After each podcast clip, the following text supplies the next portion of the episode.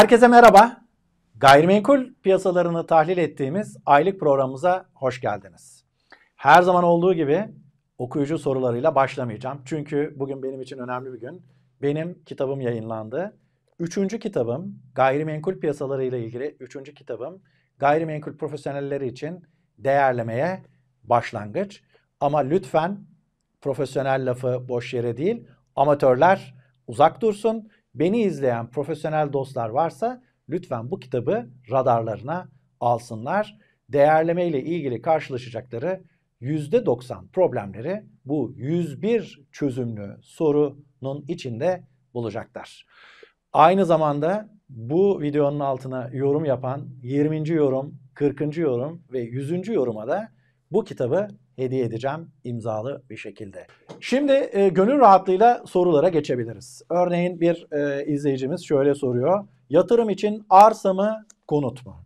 Ben de o izleyicimize şunu soruyorum. Yatırım ufkunuz ne kadar?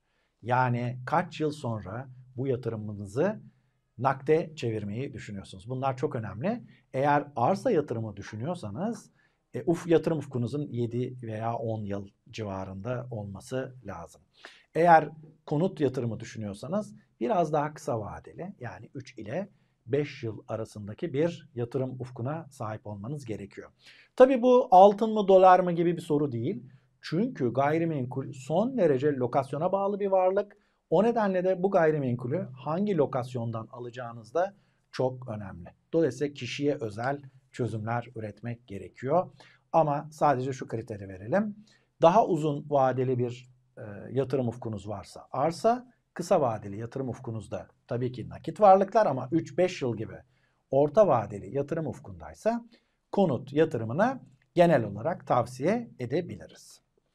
Konutta kriz başladı mı diye sormuş bir diğer e, izleyicimiz. Aslında biz uzun dönemdir farklı krizler yaşıyoruz. Bunlardan bir tanesi barınma krizimizdi. Yani bizim ülkemizdeki demografik yapının getirdiği hane oluşumuna cevap verebilecek yeterli arzımız yoktu. Bu bir krizdi. Ve bu kriz fiyatları ciddi ölçüde yukarıya doğru çıkarttı. Mesela sadece Merkez Bankası'nın yaptığı ölçüme göre Antalya'da konut fiyatları %214, İstanbul'da %200, bütün Türkiye'de %180'ler civarında artmış gözüküyor. Ama gerçekte birim endekse göre, ortanca endekse göre yapılırsa bir 20-30 puan daha üstünde aslında konut fiyatlarındaki artış. Bu neyi gösteriyor? Aslında bir barınma krizimiz var. Peki e, tahmin ediyorum izleyicimizin e, sorusu aslında konut piyasalarındaki fiyatların e, geriye mi döneceğini, aşağıya doğru e, iniş trendinde olup olmadığını soruyor. Açıkçası şöyle bir şey var. Geçtiğimiz sonbahardan itibaren uygulanan faiz politikası e, Türk lirasından çıkıp sert varlıklara dönüşü özendiren bir politikaydı. Bu çerçevede de insanlar varlıklarını, servetlerini farklı e, unsurlara park etmeye çalıştılar. Bunların içinde de gayrimenkul önemli bir seçenekti. O nedenle hemen hemen her ay gayrimenkul piyasasında hem satış adetleri arttı hem de fiyatlar enflasyonun da çok fevkinde üstünde artış gösterdi. Ama bu trend durmuş gibi gözüküyor. Birazdan konuşacağız aylık eğilimlerden bahsederken. Dolayısıyla hem satışlarda bir yavaşlama hem de fiyatlarda muhtemel bir duraklamadan bahsedebiliriz önümüzdeki aylar için. Bir başka izleyicimiz de maliyetler artıyor, satışlar düşüyor, fiyatlar ne olur diye sormuş. Evet doğru satışlar düşüyor. Yani konuta yönelik talep hafif bir e, azalma eğilimine gösteriyor ama maliyetler de öbür taraftan artıyor. Fiyatlar nereye gider dersek biraz önce aslında cevabını verdik. Fiyatlar yine enflasyona paralel olarak bir artış gösterecek. Ancak benim beklentim fiyatların biraz enflasyonun gerisinde kalacağını, bir duraklama dönemine girebileceğini bize gösteriyor. Şimdi sevgili izleyiciler, içinde bulunduğumuz dönemin en sıcak gayrimenkul gündemine gelelim. Bugün sabah TÜİK tarafından açıklanan verilere göre 113 bin konut satışı gerçekleşti. Bu konut satışı son 6 yılın en düşük Eylül ayı konut satışı. E, hatta şey olarak baktığımızda mesai günü başına konut satışları olarak bakarsak da e, ciddi ölçüde Haziran ayından itibaren devam eden günlük konut satışlarının en dip noktasına gelmiş durumda.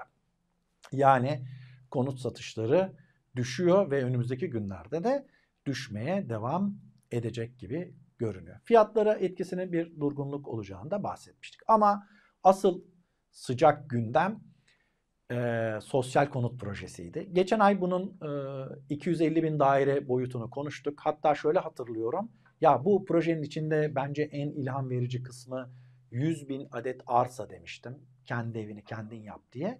Galiba benim gibi düşünüyor e, politika yapıcılar. Bu ay bunu 1 milyon adede çıkardılar.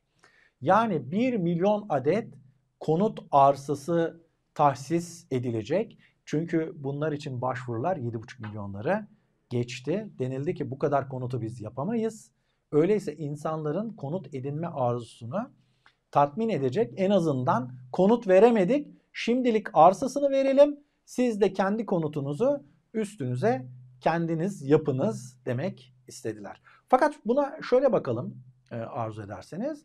1 milyon arsa tahsis edilecek başvuranlara. Peki 1 e, milyon arsa var mı?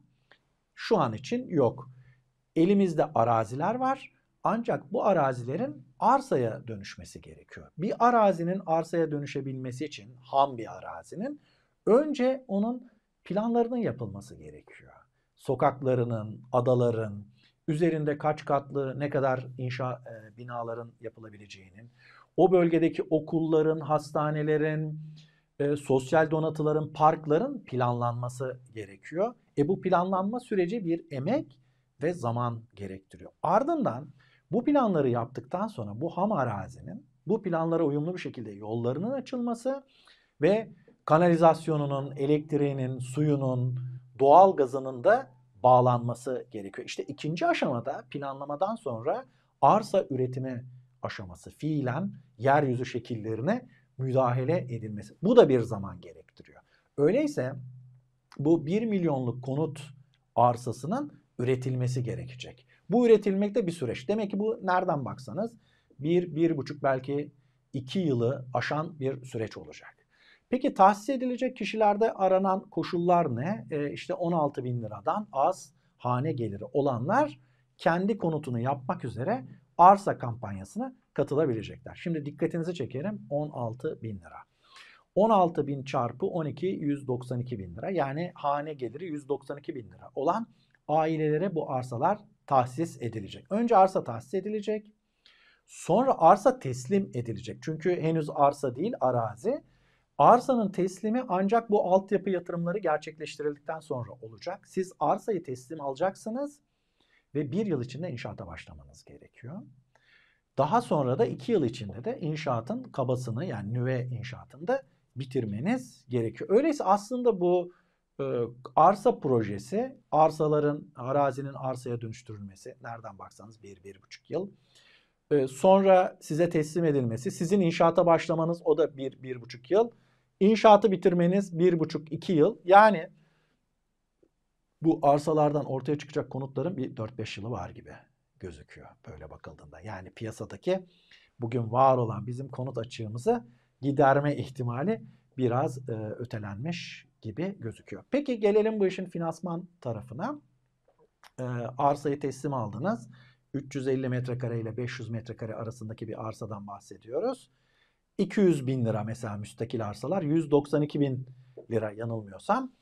E, müstakil arsanızı aldınız 10 yılda geri ödeyeceksiniz.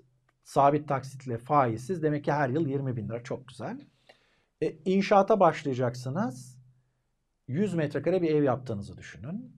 100 metrekare evin bugün yapım maliyeti metrekare birimi 7 bin 8 bin liradan 700-800 bin lira. Ve size bir süre veriyorlar. Diyorlar ki bu evi 2 sene içinde yap. Yıllık ne kadar para harcayacaksınız? 400 bin lira. Ama zaten tahsis edilen ailelerin gelirleri 192 bin liraydı. Ee, demek ki buradaki bir finansman problemiyle karşı karşıyayız. Yani zaten dar gelirli ailelere biz bu arsaları tahsis ediyoruz. Sonra da belli bir kısıtlı süre içinde 700-800 bin liralık bu binayı inşa etmelerini bekliyoruz. Öyleyse aslında bu projenin hemen arkasından gelmesi gereken mutlaka yetkililer de düşünmüştür ama biz bir kere daha hatırlatalım. Arsa tesliminden sonra inşaatı yapacak olan bu dar gelirli ailelere uzun vadeli bir inşaat kredisi kampanyasının da eklenmesi gerekiyor. Dolayısıyla bunu gözden kaçırmamak gerekir. Şimdi yine bu arsa tahsislerinde bir başka ince bir noktaya dikkat çekelim. Bu arsa tahsislerinin hepsi müstakil arsalar değil. Bir kısmı da müşterek arsalar olacak. Müşterek arsalara da 10-12 kişiye tahsis edilecek. Yani bir apartman yapılacak ve siz orada bir daire sahibi olacaksınız. Orada da aynı şekilde arsalar teslim edilecek. Bir yıl içinde inşaata başlayacaksınız. iki yıl içinde onu belli bir seviyeye getirmek zorunda kalacaksınız. Yani bugün 10-12 kişinin Türkiye'de bir araya gelip bir apartman yapması hakikaten çok zorlu bir süreç.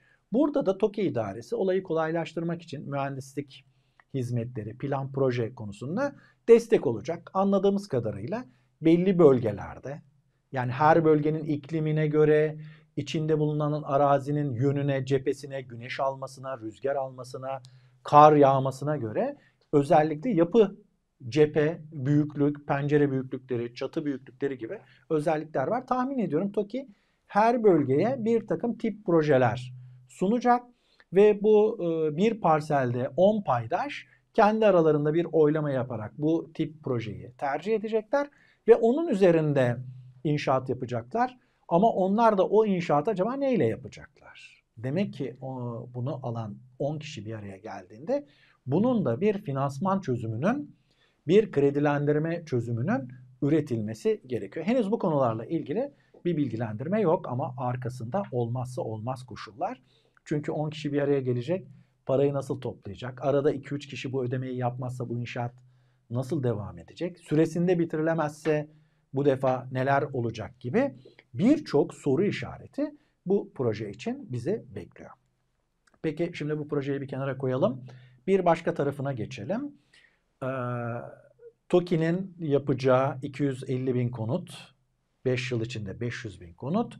Peki bu konut projeleri başladığında görüyoruz ki Türkiye'nin her tarafında, her ilçesinde ve kasabasında ekonomik konut üretilecek. Peki bu ilçelerde, kasabalarda, illerde şimdiye kadar bu toplumsal segmente konut üreten 600 bin, 700 bin, 1 milyon liralık konut üreten oradaki üreticiler ne olacak?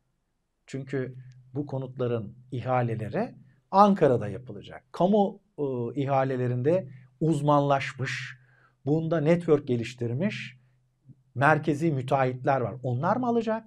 Yoksa zaten kendi pazarında bu konutları üretmekte olan yerel, mahalli müteahhitler bu durumda işsiz kalmayacak mı? Bu da bir başka çözülmesi gereken önemli bir soru. Çünkü siz devlet olarak bu segmentte konut üretmeye başladığınızda zaten bu segmente konut üreten diğer üreticilerin pazar payını ellerinden almış oluyorsunuz. Bir başka önümüzdeki dönem gündeme gelecek mevzulardan birisi de şu olacak. O da e, bu konut inşaatlarının takvimlenmesi. Yani aşama aşama inşaatının başlanması. Eğer bu ihaleler hızla yapılır, bir anda bütün müteahhit şirketler inşaatları yapmaya başlarlarsa bu defa piyasada hem iş gücü açısından hem inşaat malzemeleri açısından bir dar boğazla, yüksek talebi karşılayamayan bir üretimle karşı karşıya kalırız. Bu da inşaat maliyetlerini zıplatıcı ve bu projelerin fizibilitesini e, biraz negatife çeviren bir etki yapmış olur. E, peki e, kitap dışında yeni bir proje var mı? Valla şu sıra e, İstanbul Ticaret Odası seçimlerine hazırlanıyorum. E, 21 nolu Gayrimenkul Hizmetleri Komitesi'nde. Orada da e, emlakçı dostlara buradan bu vesileyle duyuru yapalım. E, 21. komitede Hedef Saygın Emlakçılık grubunda e, seçimlere hazırlanıyoruz. 9 Kasım'da gerçek profesyoneller mesleğine sahip çıkan, değer veren profesyonelleri hedef saygın emlakçılık için oy kullanmaya davet ediyorum. Projeniz veya başka şeyler var mı? Evet eğitim konusunda e, önemli çalışmalar yapacağız. İstanbul Ticaret Üniversitesi biliyorsunuz İTO'ya bağlı çalışıyor. İTO'nun çok geniş imkanları var. Dolayısıyla meslektaşları gayrimenkulle ilgili olanları daha ileriye taşıyacak. Uluslararası uygulamalarla da bütünleştirecek bir takım projelerimiz olacak. Yeter ki onlar gelip oylarını kullansınlar. Peki bu söylediklerinizi e, ulaşmak isteyen, okumak isteyenler yönlendirebileceğiniz bir yer var mı? Hedef Saygın Emlakçılık web sitesi var. E, link olarak da koyarsak e, orayı tıklayıp bütün manifestoyu, ekibi görebilirler. Hakikaten oy vermeye değer bir kadro olduğunu görecekler. Evet değerli izleyiciler, e, gayrimenkul piyasalarında öne çıkan başlıca gelişmeler bunlardı. Şöyle özetleyelim. E, konut projeleri gerçekten bir heyecan yarattı. Bugün olan talebi kısmen ertelenmesine de neden oldu. Dolayısıyla piyasada hafif bir e, beklenti dolayısıyla konut piyasasında bir hafif duraksamadan da bahsedebiliriz. Önümüzdeki dönemlere bu projelerin fiyatlar üzerinde hafif bir baskılayıcı etkisinin olacağını ama e, kiralar için henüz ortaya imalat çıkmadan bir etkisinin olamayacağını açıkça söyleyebiliriz. O zaman bir sonraki yayında görüşebilmek ümit ve temennisiyle şen ve esen kalın, barınmada kalın, lütfen kitapla profesyonelce okumada kalın.